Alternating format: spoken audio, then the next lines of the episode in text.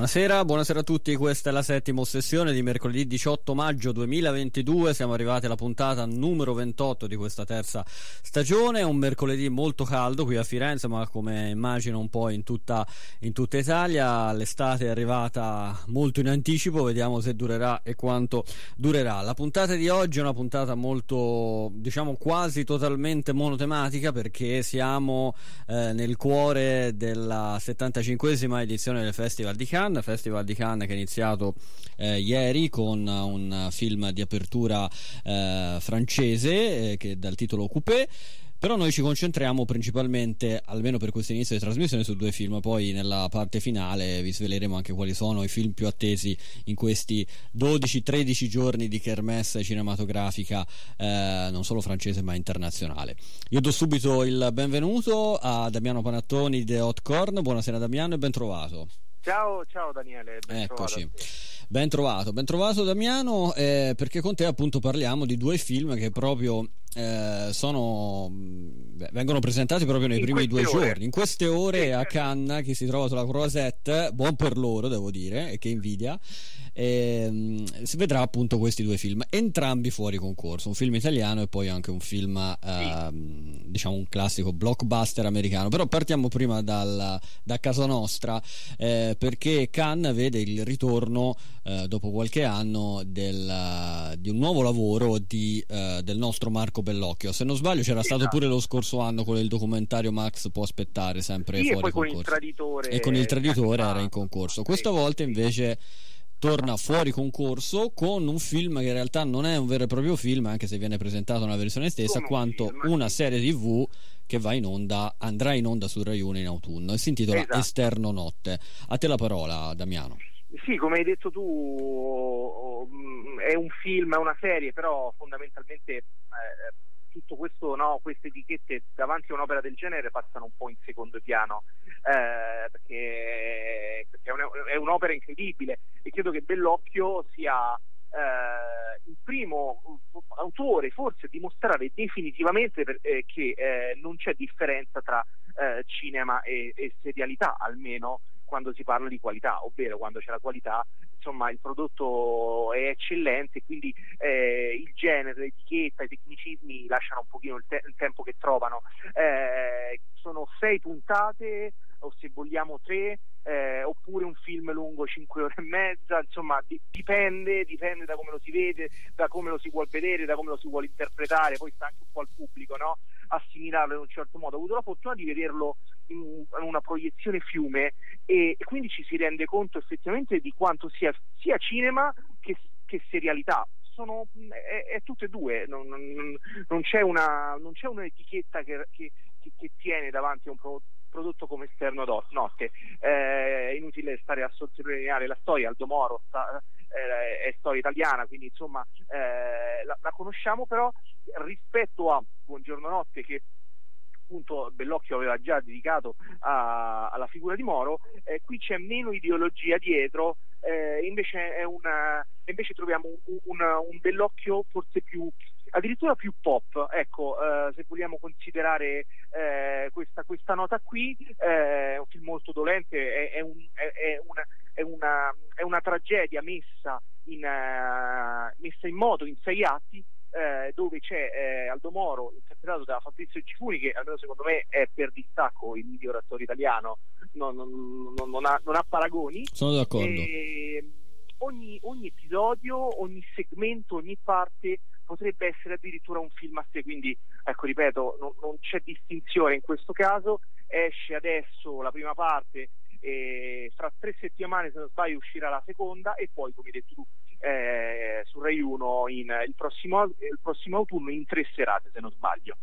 Eh, è stato accolto benissimo dalla cri- critica italiana, non poteva essere altrimenti. Eh, vi ha parlato di Gifuni, splendido nel, nel ruolo di, di Aldo Moro, che, che appare, poi scompare, ma il, il film in questione si concentra molto di più sull'esterno, eh, è già dal titolo chiaramente, sull'esterno del, di, di cosa era l'Italia alla fine delle- degli anni 70 e quindi c'è una politica, c'è- ci sono i segreti di Roma, ci sono, c'è- c'è- ci sono le BR chiaramente, ovviamente c'è la famiglia di Moro che qui appunto è, è concentrata quasi totalmente sulla, sulla, mh, sulla moglie Eleonora, Margherita Bui, interpretata da Margherita Bui, straordinaria, poi c'è il Papa eh, di, di, di, Tony Servillo, devo dire che eh, il cast è pazzesco, c'è una messa, messa in scena formidabile e è un, è un film, è un'opera che se si ha la fortuna di vederla in sala, eh, poi magari faranno una proiezione quando uscirà la seconda, la seconda parte,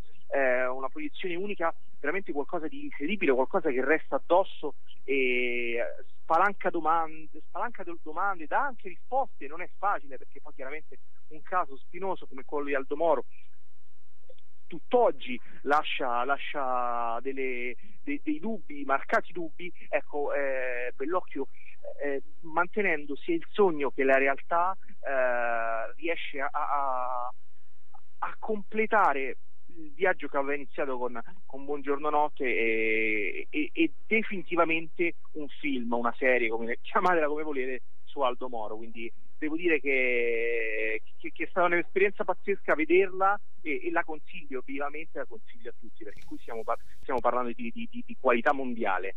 Quindi, quindi, tu l'hai vista per 5 ore di fila, giusto? La proiezione L'ho sta... vista per 5 eh. ore e mezza di fila con una piccola pausa. Certo. Eh, sì, sì, abbiamo avuto questa fortuna e devo dire che eh, lascia, lascia, addosso molto, ecco, lascia addosso molto. Mm. Lascia sedimentato molto e anche i giorni a seguire poi ci si riflette perché saranno, saranno le molte ore, saranno che appunto sei in sala al buio, sarà che sei immerso in questa storia qui che, che, che lascia addosso parecchio, ecco. E devo dire che, che, è un'opera imperdibile, semplicemente imperdibile. E, e, e sì. esplora anche molto la, la, la, la, pietas, come lui ha voluto poi mm. dire in conferenza. Eh, la, la, pietà, lui non, non, non vuole, fare, vuole, fare, la morale a nessuno, racconta i, fo- i, i fatti, li mischia con dei guizzi di immaginazione onirici, bellissimi, eh, fantasiosi, che vanno a impreziosire ancora di più la tragedia che poi, che poi sta dietro. Ecco. E devo dire, devo dire veramente andate, andate, al cinema andate a vedere. Andatelo a vedere. E proprio oggi esce la prima parte primi, le prime 2 ore e 40 eh, che equivalgono più o meno quanto? A due, due episodi e mezzo circa? Tre dovrebbero episodi. essere tre. Tre episodi. dovrebbero essere, tre. Ok. Essere tre. lo distribuisce nelle sale alla Red eh, e alla sceneggiatura oltre a Marco Bellocchio c'è anche Stefano Bises che diciamo di serie tv se ne intende Beh, tra l'altro infatti, infatti eh, come, eh. come, come mi ha anticipato è prodotta da Lorenzo Mieli e ragazzi The Apartment Bang, di The Apartment non sì. sbagliano nulla ormai è, è sì è un marchio fuoco, marchiato a fuoco mm. mm. sono sono incredibili, non sbagliano un film, una serie, un prodotto, sono veramente... Abbiamo parlato di Bang Bang Baby la scorsa settimana, è sempre loro. Sono sempre eh, loro. Veramente, veramente bravi, sì. bravi. C'è anche Rai Fiction ovviamente a, a collaborare alla produzione e anche Art France, eh, quindi anche una coproduzione francese. Eh, volevo ritornare appunto su Fabrizio Cifuni prima di cambiare argomento perché anche Fabrizio Cifuni ha interpretato per molti anni in una pièce teatrale proprio Aldo Moro, quindi diciamo sì, eh, sì. La, l'attore perfetto diciamo, per, questo, per, questo, ruolo. Penso che Marco Bellocchio. Sì, eh, guarda, ti, ti dico onestamente, non, in Italia lui è il, per me è il migliore, eh, totalmente il miglior attore italiano che, che, che c'è oggi, quello più sì, completo, sì. quello più. È insomma, vero è vero. È un piacere vederlo in qualsiasi ruolo. Poi, Assolutamente, sia al cinema che in teatro. Esatto. Lo vidi qua, tanti anni fa qui a Firenze alla Pergola su un, su un testo di Gadda, era veramente straordinario. L'ho visto mi, solo mi una volta a teatro. Il Danny De Lewis di il De Lewis italiano, eh, ci può stare, ci può stare, ci può stare.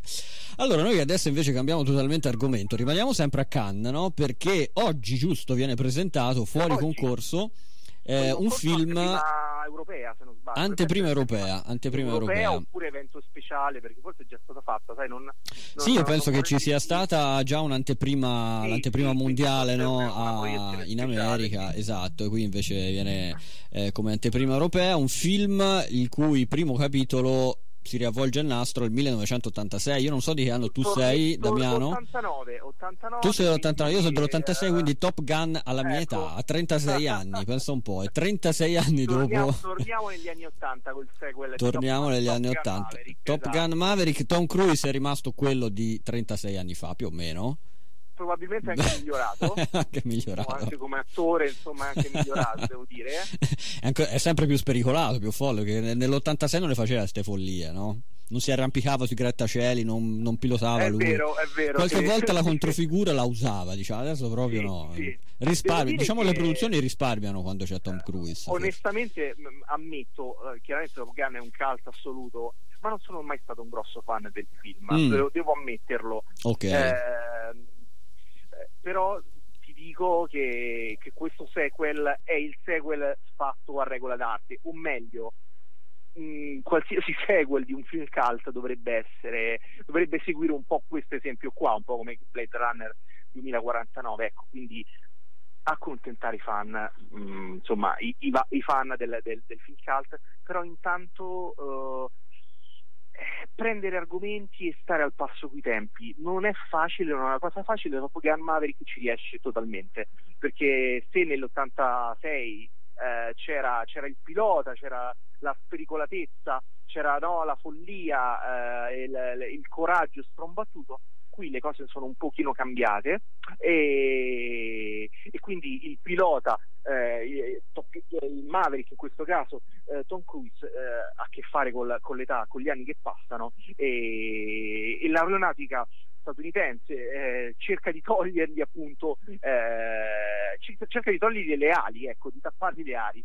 Non, non, non ci riusciranno perché chiaramente Maverick spirito ribelle e anticonformista, un personaggio incredibile, qui, qui, è maturato tantissimo proprio dal punto di vista della scrittura del personaggio, l'ho trovato molto interessante e, e farà appunto da istruttore a una comando scelto di, di piloti della Marina eh, super preparati, tra cui eh, c'è il figlio interpretato da Miles Teller, c'è il figlio di, ehm, del pilota che aveva perso, del migliore amico di, di, Maverick che aveva perso la vita nel precedente film, chiaramente tutti eh, ricorderanno il nome, ma io in questo momento non mi ricordo come si Se chiama. Se non sbaglio era la, adesso ecco. il nome non me lo ricordo, ma era Anthony Edwards, l'attore. Sì, e il, il, il, il personaggio era Gus, ecco. Era Gus, mi, sì. mi, è tor- mi, è tornato il nome. Sì, sì, mi ricordavo, mi ricordavo, che era Anthony Edwards, cioè lo, lo storico dottore di, eh, di, di AR medici in prima linea. Sì, sì, mm. esatto, esatto. E di lì a poco... Steller, grandissimo attore, anche sì. insomma, qui conferma la sua bravura, eh, la sua ba- ba- bravura anche un po' ribelle, insomma, è uno, è uno, è uno tosto, è uno che, che sa fare l'attore eh, sa essere insomma sia dolce che, che dire un pochino più duro e, e la coppia, la coppia eh, funziona. La coppia Tom Cruise Miles Teller funziona molto bene poi chiaramente un tripudio di, di adrenalina eh, si ha voglia di prendere una, un jet e, e volare insomma Ray-Ban a tutto spiano eh, giacche di pelle diciamo che Ray, i Ray-Ban in quegli anni lì cioè, devono ringraziare molto Top Gun devo dire. E anche, sì, anche i giubbotti che qui, noi qui a Firenze sì, chiamiamo sì, i bomber non so i lì bomber, a Roma i bomber sì, il bomberino. in qui in Top Gun Maverick eh, insomma andate statene certi i Ray-Ban sono sempre sempre sulle facce dei protagonisti. Quindi non vedremo mai gli occhi degli attori guarda sì, quasi mai, quasi mai Beh, diciamo che tira vento quindi c'è sempre il sole vedendo anche il trailer no? le immagini sì, no, assolutamente, assolutamente mm-hmm. tutto funzionale tutto funzionale. Un film che ha scaldato tantissimo i fan della serie eh, ma ha convinto anche quelli che magari eh, reputavano Top Gun una sorta di manifesto di una di ideologia mm. statunitense eh, basata sull'apparenza eccetera. Qui, qui, è tutto un pochino rivisto è tutto un pochino più attualizzato e funziona. Quindi insomma il 25, 25 maggio in sala ci sono delle eh, anteprime il 21 e il 22 se non sbaglio. No, cioè sabato e domenica mm. credo che andrà anche molto bene andrà anche bene credo, sì, spero, che non ha molta concorrenza diciamo credo che andrà bene. Eh. Sì, sì, e tu consigli di vederlo in IMAX, cioè per goderne di più? E, beh sì, sì, perché poi ci sono delle scene, eh, eh. soprattutto la parte centrale, finale, in cui si ha davvero la sensazione di stare sopra uno di quei caccia, si ha quella sensazione lì. Eh, è pazzesca come è stato appunto ricreato il tutto e, e, e a fine film si, si vuole prendere insomma non so, un aereo anche di, di carta e provare a fare ma diciamo che fa un po', fa un po l'effetto che faceva Fast and Furious un po' agli esordi no? che quando sì, ti veneva, sì, andavi al parcheggio del, esatto. eh, andavi al parcheggio del cinema e cominciavi a sgassare. sì, esattamente, esattamente. cominciavi a sgassare la, la 500 e se non sbaglio Tom Cruise ha proprio guidato un aereo cioè ha portato Mi direttamente un, il suo aereo perché lui c'ha il pilota. lui c'ha gli aerei eh lui ha il, il brevetto sembra, per pilota sì. e ha guidato proprio uno dei suoi aerei. Molti, molti in uh, Hollywood, lui ma anche uh, Harrison Ford, sì. famoso, John Travolta se non sbaglio. John Travolta, eh, sì, vero. Sì, um, Ryan Reynolds anche. Eh, Ryan Reynolds. A Hollywood. A Hollywood, Hollywood piace stare con la testa tra le nuvole, diciamo. Sì, esatto.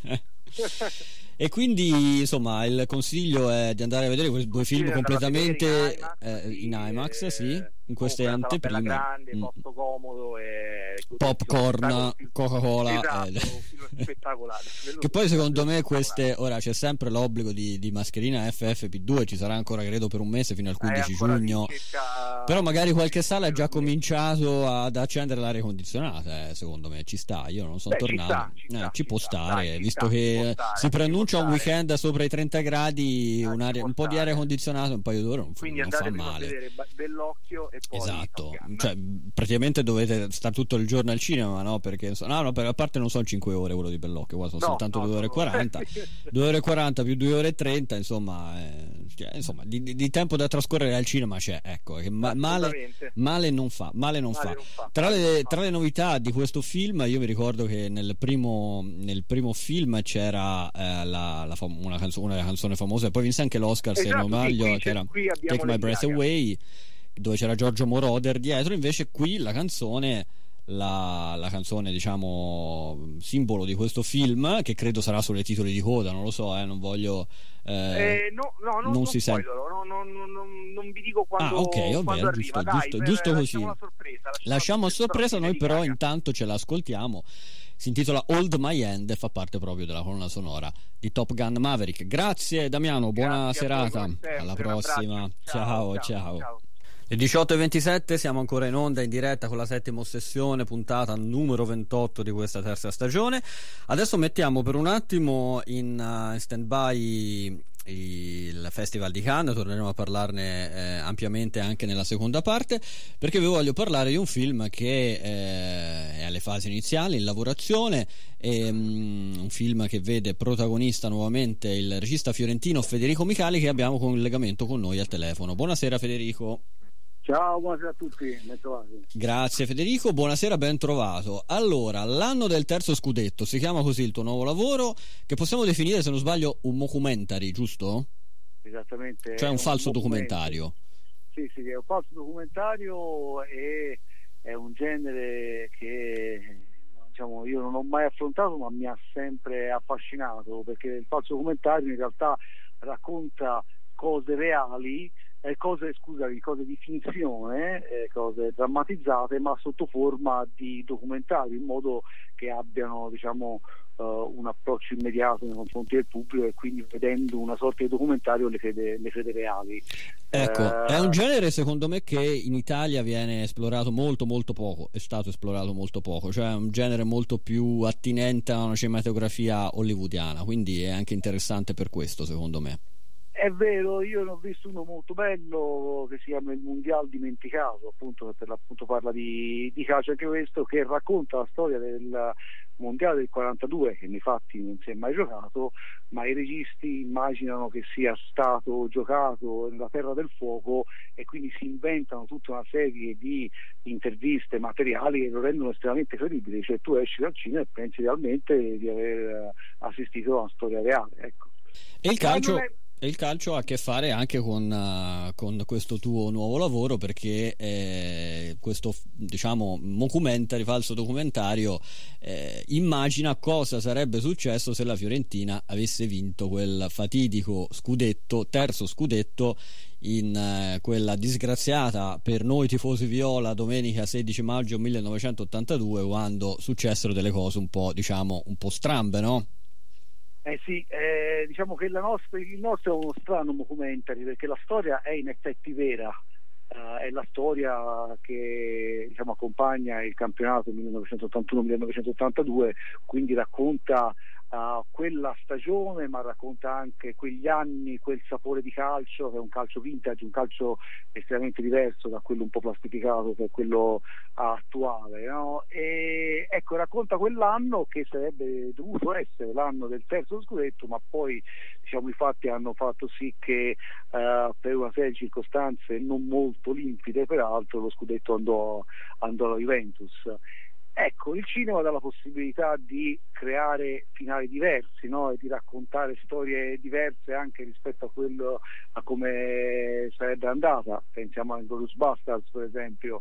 E, eh, nel nostro caso io in qualche modo voglio riparare al torto che io ho subito da bambino, oh, ma che tutti noi in qualche modo abbiamo subito vedendo lo smacco di quello scudetto scuscito dalla, dalla maglia raccontando la storia come se il gol di Graziani in quella domenica 16 maggio fosse stato in effetti convalidato come doveva essere e, quindi la Fiorentina sulla base di quel gol avesse in realtà vinto lo scudetto per cui racconteremo cose mai avvenute quindi festeggiamenti, uh, racconti tutto quello che, che ci sarebbe piaciuto aver visto tu che ricordo hai di quel 16 maggio 1982? La stavi, so che la stavi ascoltando a, alla radio la partita perché ancora non si potevano vedere in televisione o si andava allo stadio ma era in trasferta o altrimenti si ascoltava alla, alla radio come noi ci piace chiamarlo, il vecchio transistor.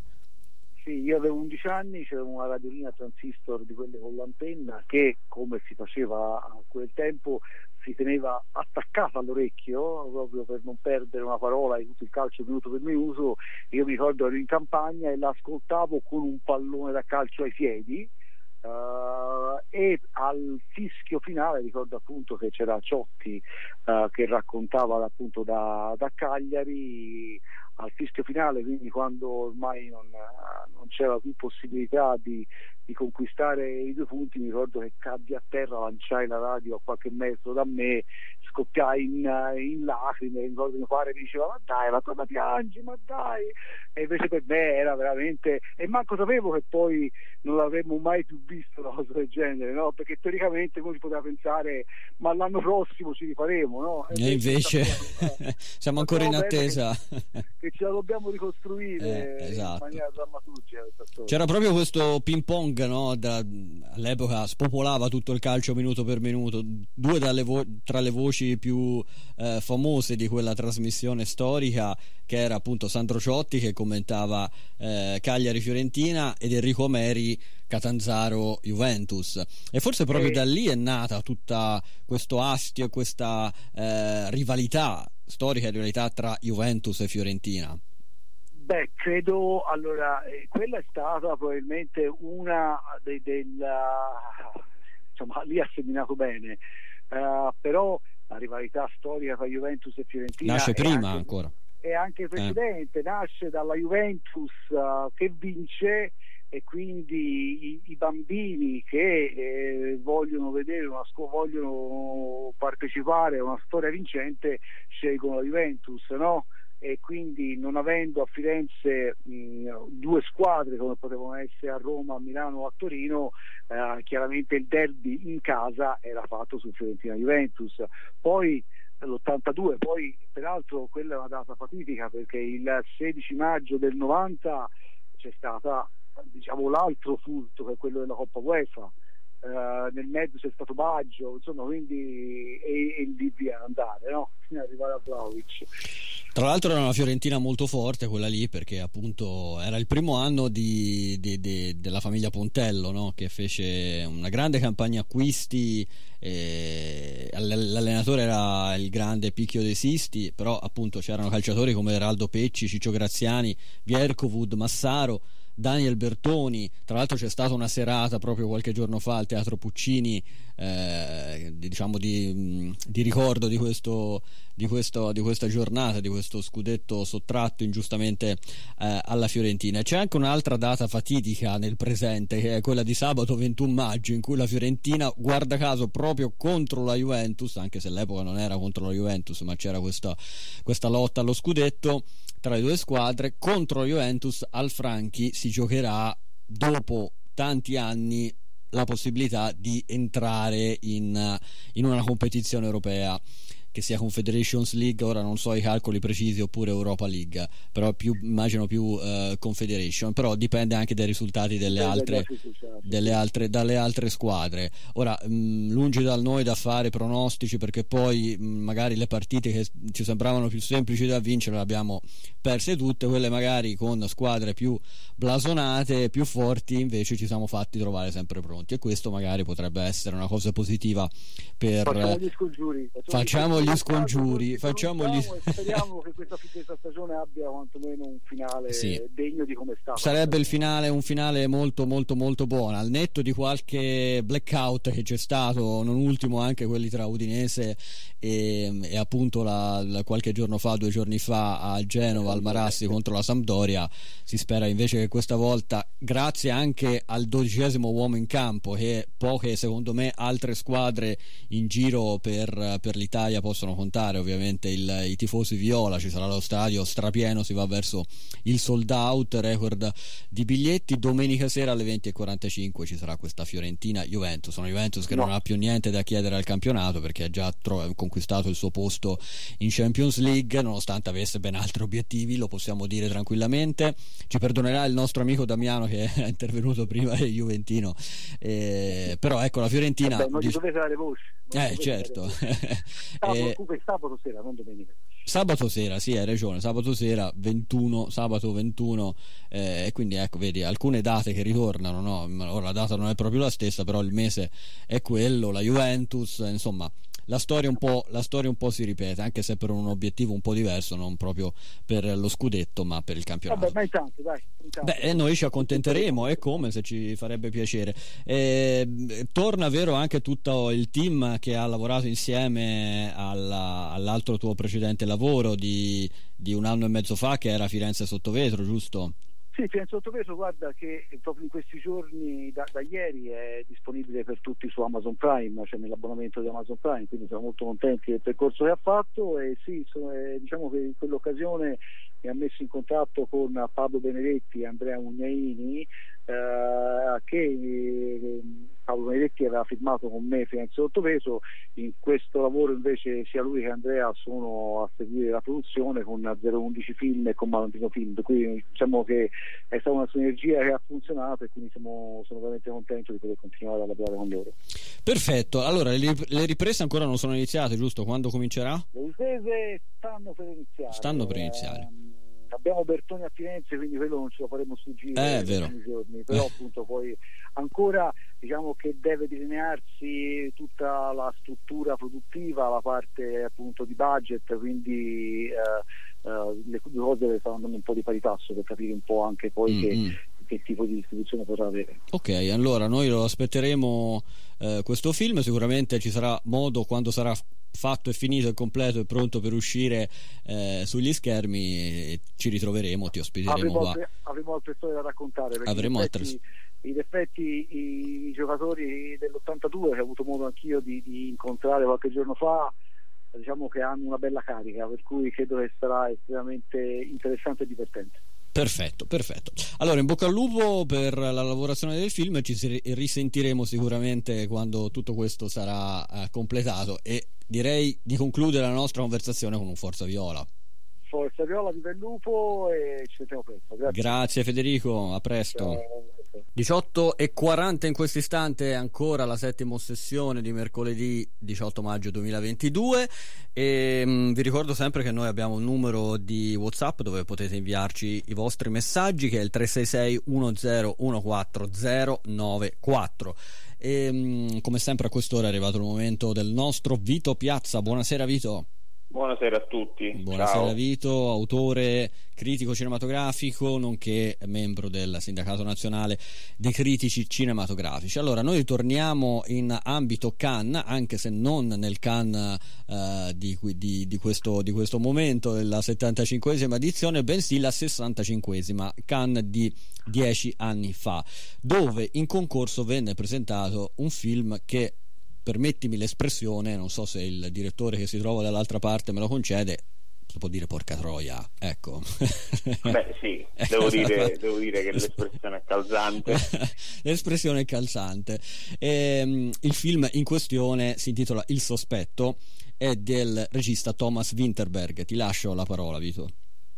Sì, eh, beh, già hai detto, hai detto abbastanza introducendolo in quel modo il, eh, un film appunto che in realtà ho rivisto di, di recente ed è tra molte virgolette invecchiato ma più che bene devo dire un, un film di, il film di Winterberg secondo me uno dei suoi più, più riusciti eh, per chiunque avesse in mente il qualsiasi collegamento con la scuola Dogma e Von Trier nulla di tutto questo un film totalmente diverso Mm, che appunto ha eh, al, al, centro un, la classica piccola comunità eh, del, che insomma si, si regge su, su, dei, su, degli equilibri interni, una piccola comunità appunto danese ehm, all'interno del quale opera appunto Lucas che è un, un, uomo sostanzialmente potremmo dire non più giovanissimo, diciamo di mezza età che eh, appunto fa, fa l'educatore in questa, in questa scuola dove comunque bene o male insomma, conosce tutti i ragazzini perché sono comunque figli di amici suoi, tutti si, si conoscono tra loro insomma.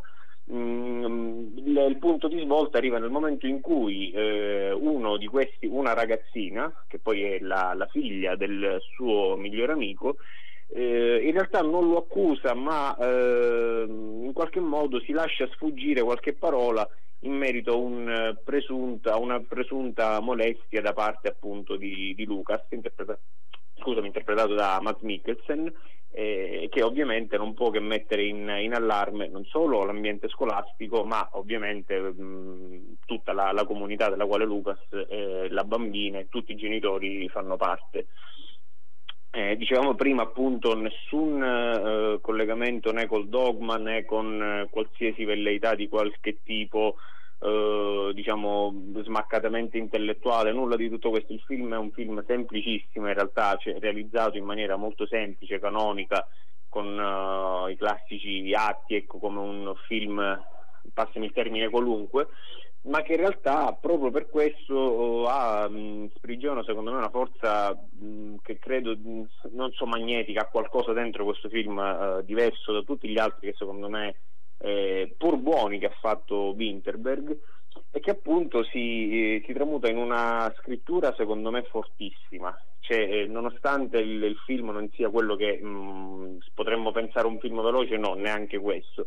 Ma eh, ha una forza magnetica e un, una capacità di portare all'interno di questa storia secondo me tra l'altro molto delicata eh, il, il protagonista e di farlo sentire in qualche modo anche eh, braccato, perché questo, questa sorta di, di, alone che comunque continua a, a, gravare sul protagonista, ma su tutta la comunità in realtà, è qualcosa di, eh, di opprimente a lungo andare. Eh, perché ovviamente il, eh, Lucas, il protagonista, eh, si vuole sottrarre a tutte le accuse e a quanto pare probabilmente anche l'accusa della bambina non sono in realtà perfettamente quello che sembrano, diciamo così per non, per non spoilerare. Quindi appunto la forza del film sta proprio nell'insistere su questo, sia in questo senso di equilibrio che viene man mano a disgregarsi e quindi una, diciamo, un'impostazione di memoria abbastanza linciana, cioè non andiamo a guardare le cose come sembrano, ma in realtà come sono quando un piccolo meccanismo viene, viene a saltare. E soprattutto, secondo me, ancora più forte, ancora più decisivo il, eh, passami il termine, anche il coraggio di eh, insistere e di affrontare questa tematica, cioè quella dei, degli abusi reali o presunti sui, eh, sui minori, che poi appunto oh, al loro interno nascondono o celano comunque tutto un insieme di sfumature eh, sulle quali è talvolta difficilissimo riuscire a, a trovare appunto eh, la soluzione, una via d'uscita, proprio perché, eh, e qua sta eh, per ultimo appunto la grande abilità di Winterberg, proprio perché notoriamente attribuiamo a, questi, a queste figure in qualche modo angeliche o comunque emblema dell'innocenza, una, eh, un'innocenza che appunto c'è, ma che a volte viene, non so, forse o pilotata in determinati modi dagli adulti o viene eh, vista con, un, con, una presupposizione di colpevolezza. E quindi ecco anche questo, quest'aura di, di candore in realtà c'era al suo interno diverse di, dinamiche, diverse spinte che, che Winterberg secondo me affronta in maniera in maniera serrata e sviscerando fino all'ultimo delle possibili opzioni narrative. Ecco. Se non ricordi male, ehm, Thomas Winterberg aveva già affrontato un tema legato agli abusi eh, sessuali e molesti sui minori in un altro suo grande film, forse il secondo se non sbaglio, si chiamava Fistin eh, esatto. nel, nel, 1998 ecco adesso mi viene sì pensavo proprio quello perché dicevo mm. quello magari era più riconducibile sì. all'ottica del, del, dogma, del dogma esatto, di, di invece in esatto. questo caso appunto si è totalmente allontanato però sì, sì aveva già aveva già affrontato il, il, tema in maniera, devo dire, anche più eh, surreale, più sì. giocosa forse, non, non era, il suo intento non era, più che altro in quel caso si trattava di un, di un regista che non era veramente impegnato a far uscire tutto il suo estro eh, in un certo senso intellettuale anticonvenzionale. In questo caso invece no, c'è proprio un, un, film affrontato in maniera canonica, raccontato in maniera canonica su una tematica difficilissima e secondo me appunto portato avanti con rigore fino alle sue estreme conseguenze, cosa che appunto eh, nel cinema non, insomma, non, non, è sempre così eh, che vengono affrontate queste, queste tematiche, anzi. Esatto, esatto. Hai citato Lars von Trier perché entrambi sono registi nati a, a Copenaghen e un po' possiamo considerarlo l'allievo di, di Lars von Trier, Thomas Winterberg, secondo te? Beh, allora diciamo che il, il dogma, appunto, quel, quell'insieme di, di, regole, ormai parliamo uh, di una vita fa, eh, sì, siamo quasi 30 anni fa, direi, sì, esatto. sì, metà anni 90. Quindi, in realtà il, appunto, il manifesto lo firmarono insieme l'altro era Dogma 95 se, le, esatto, eh, Dogma 95 sì. lo firmarono insieme insieme a tanti altri il maestro, il, l'allievo il maestro non so quale dei due possa essere considerato tale sicuramente sono i due diciamo, i due capofila che comunque eh, per, per modi, in modi diversi e per strade diverse hanno poi trovato bellamente il modo di fregarsene di tutto quello che hanno scritto e ah, di, andare, esatto, di esatto. andare avanti. Cioè, infatti questa cosa è durata poco, se non sbaglio, ora il film dove Von Trier ha abbandonato il dogma, probabile fosse Dogville o forse ancora qualcosa prima aveva fatto dove aveva abbandonato. Ma sì, in realtà eh. forse il, l'unico vero film dogma eh, suo eh. per tutti, con tutti i crismi sì. è Idioti. Idioti, credo. esatto. Sì, sì, non credo sta. che ce ne siano tanti altri, non fosse altro che comunque qualche intervento in post produzione viene comunque. Sì, esatto, e più o meno credo anche Winterberg con Fistin, poi Uguale. già fo- con le forze del destino del 2003 con Sean Sean Penn aveva già del tutto Uguale. abbandonato appunto Dogma 95 sicuramente un autore da riscoprire Thomas Winterberg che un paio di anni fa ci ha deliziato nuovamente con un altro grande film che è un altro giro dove tra l'altro c'è proprio Mads Mikkelsen nuovamente ad interpretarlo un grandissimo attore Mads Mikkelsen non lo scopriamo certo noi e anche un altro eh, giro eh, che poi dà comunque il meglio anche quando, anche quando riesce a lavorare passami insomma l'espressione in famiglia cioè con, con quelli che esatto. ormai Winterberg diciamo è un il suo amico ecco, esatto, che riesce, sì, sì, sì riesce sì. a dare il meglio anche in queste circostanze. Sì, con un altro grande film, tra l'altro, un altro giro. Un altro giro eh, secondo me non arriva ai livelli del, del sospetto. Di questo film di cui mm. stiamo parlando, sì, del sospetto, ma, ma comunque un, sì, è uno di quelli che ha la capacità appunto di, di, affrontare a volte tematiche anche pesanti in maniera lineare, concisa, rigorosa, ma non per questo banale, secondo me. Sono d'accordo, sono d'accordo. Allora Vito, io ti ringrazio come sempre della tua precisione, staremo ore e ore ad ascoltare le tue tue analisi. No, ti prego, no, non invece sì, invece sì, invece sì, Qui chiede al direttore di farci uno speciale solo, solo con, con, i tuoi speciali sui film. Bene, eh, se ti ricordi grazie. bene, noi il 18 maggio del 2021, esattamente un anno fa, eravamo in onda eh, proprio con una puntata della settima ossessione ed era una, una giornata un po' particolare in quanto venne a mancare uno dei più grandi artisti cantautori italiani, ovvero Franco Battiato. No? E, se ti ricordi, eh, facemmo anche una, una sorta di, di, speciale bene, in fondo alla trasmissione. Quindi il nostro modo per ricordare Franco Battiato a un anno dalla scomparsa è proprio con, una, con la sua musica e con una sua fantastica, bellissima canzone che è E ti vengo a cercare. Vito, io ti ringrazio e ci sentiamo eh, Grazie a te, un saluto a tutti, a Ciao Vito, ciao. ciao. Sono le 18.54, siete ancora collegati con Nova Radio, eh, in diretta questa è la settima sessione di mercoledì 18 maggio. Noi torniamo virtualmente purtroppo perché fisicamente non ci possiamo essere al Festival di Cannes dove è cominciata proprio ieri la 75esima edizione. Abbiamo parlato in apertura insieme al nostro Damiano Panattoni di The Hot Corn di due film eh, che in queste ore vengono proprio presentati all'Isola Croisette eh, che sono Top Gun Maverick con Tom Cruise e Esterno Notte la serie eh, presentata come film evento eh, di 5 ore di Marco Bellocchio sul rapimento del, dell'ex presidente del Consiglio Aldo Moro. Ma adesso andiamo a vedere quali sono invece i film più attesi che eh, verranno presentati appunto nel corso di questi giorni e che si contenderanno anche la Palma d'Oro? Perché un po' fuori concorso, un po' tra il concorso eh, diciamo che viene, viene presentato eh, molti titoli vengono presentati e, e sono sotto gli occhi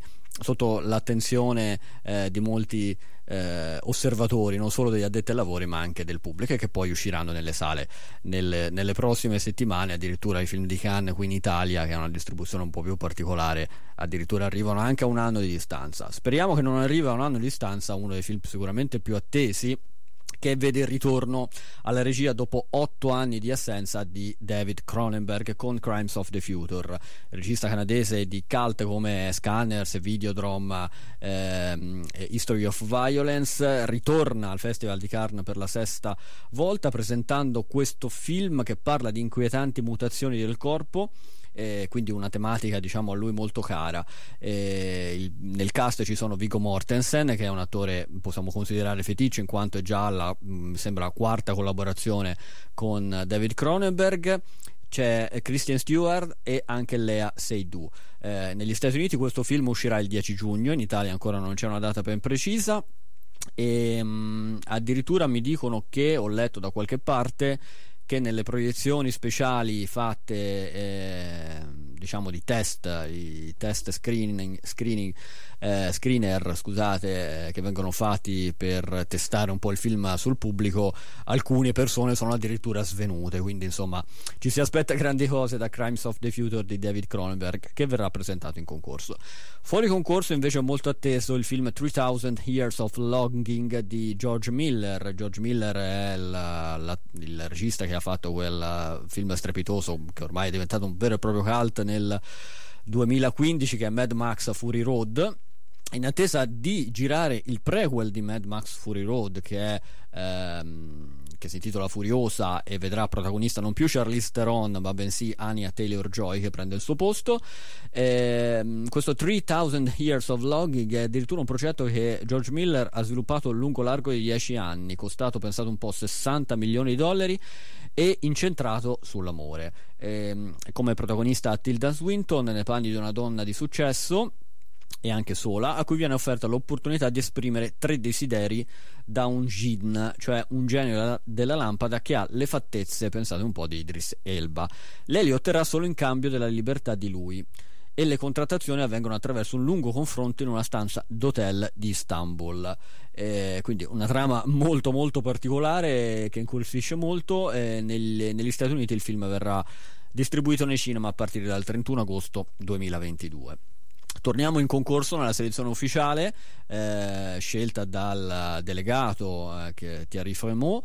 Eh, c'è anche Armageddon Time, Armageddon Time scusate, James Gray presentato come un racconto di formazione incentrato sull'esperienza della crescita nel Queens degli anni Ottanta, eh, quindi una trama eh, molto eh, diciamo bi- biografica per quanto riguarda, riguarda, questo regista americano James Gray, eh, autore di film molto interessanti, mi ricordo eh, I padroni della notte e um, Two Lovers, entrambi con Joaquin Phoenix, sicuramente da recuperare.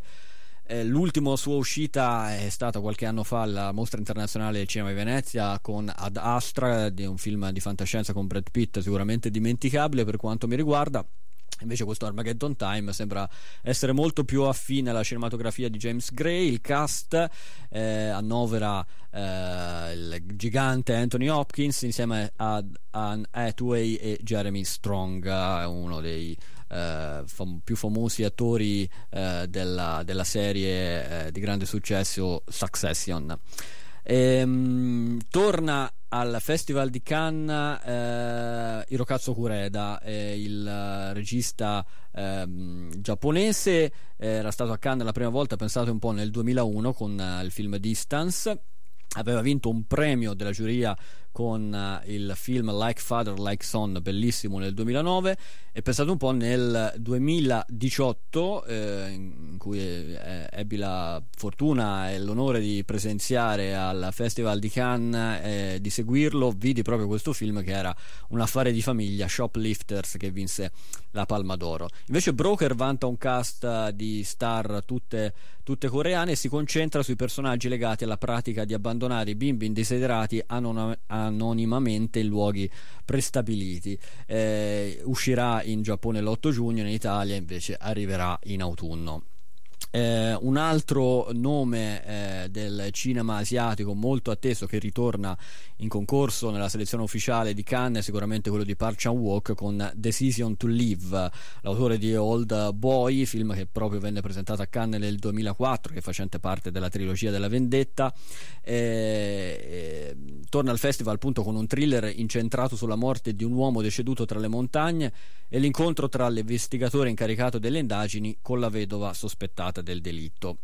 Eh, di cui è destinato appunto ad innamorarsi e quindi grande, un grande ritorno da tenere eh, sott'occhio quello di Park Wook parliamo anche di film italiani sono due uno è Le otto montagne tratto dal, dal libro omonimo premio Strega di qualche anno fa un film che è una coproduzione eh, italiana e, e, straniera che vede due protagonisti italiani eh, che tornano a lavorare insieme che sono Alessandro Borghi e ehm, scusate adesso ho un voto di memoria perdonatemi. Luca Marinelli ecco eh, Alessandro Borghi e Luca Marinelli che tornano a lavorare a distanza quasi dieci anni dalla loro prima il film che poi li ha lanciati che era Non essere cattivo di Claudio eh, Caligari. E, um, invece appunto tornano con questo film molto atteso Le otto montagne di uh, Felix diretto dal regista Felix Van Groningen. Mentre l'altro film italiano che sarà presentato in concorso è di Mario Martone e si intitola Nostalgia, il quarto film eh, di che Martone presenta a Cannes, il primo fu pensate un po' nel 1995, L'amore molesto, negli ultimi anni, proprio eh, settembre scorso Martone diciamo in qualche modo si era abbonato alla mostra del cinema di Venezia invece torna a Cannes con uh, appunto Nostalgia. Il film vede protagonista l'attore italiano uh, più eh, eclettico diciamo che abbiamo che è Francesco, Pier Francesco Favino. E la storia si ispira all'omonimo romanzo di Armando Rea e si svolge a Napoli nel Rione Sanità eh, dove il protagonista torna dopo essere mancato per 40 anni nei luoghi della sua giovinezza per affrontare un passato molto traumatico. Il film uscirà in sala la prossima settimana, il 25 maggio, sicuramente ci sarà modo anche per parlarne in maniera più approfondita nella prossima puntata. Concludiamo con uh, un film uh, fuori concorso, anch'esso molto atteso, uscirà eh, nelle sale italiane a partire dal 22 di giugno e si tratta di Elvis, ritorno alla regia di Buzz Lurman, il regista di Moulin Rouge che aveva debuttato proprio a Cannes nel 2021 per poi tornare nel 2013 fuori concorso con il grande Gatsby. È un biopic appunto su Elvis Presley che annovera eh, il protagonista eh, Austin Butler appunto nei panni di Elvis e Olivia De Jong in quelli di sua moglie Priscilla, eh, visti attraverso entrambi gli occhi di Tom Parker interpretato da Tom Hanks che diventerà appunto il il manager per più di vent'anni proprio del, del leggendario cantante eh, americano. Nel cast ci sono anche Ellen Thompson eh, nel ruolo della madre di Elvis e Richard Roxburgh ehm, che è protagonista di Moulin Rouge, come vi dicevo appunto nei panni del padre. Il film uscirà nelle sale italiane il 22 giugno, quindi tra poco più di un mese. Questi diciamo sono per noi della settima ossessione i film da tenere d'occhio di questa 75esima edizione di Cannes. Eh, sicuramente ci sarà occasione per tornarne a parlare la prossima settimana perché Cannes continuerà fino al 28 maggio quando sarà svelata dalla giuria presieduta da Vincent Landon il, eh, che annovera tra appunto i giurati anche la nostra Jasmine Trinca che presenterà un film fuori concorso eh, dal regista Marcel appunto chi i vincitori e soprattutto chi vincerà la Palma d'Oro di questa 75esima edizione della Festival del Cinema di Cannes. Siamo giunti in conclusione, sono le 19.04, adesso vi lascio all'informazione di Nova Radio con il telegiornale, noi come sempre ci sentiamo settimana prossima ricordandovi che Domani troverete il, il podcast di questa ventottesima puntata sul sito di Nova Radio che è novaradio.info e come sempre nel fine settimana il podcast verrà pubblicato anche sulle principali piattaforme di streaming. Vi auguro una buona serata su Nova Radio.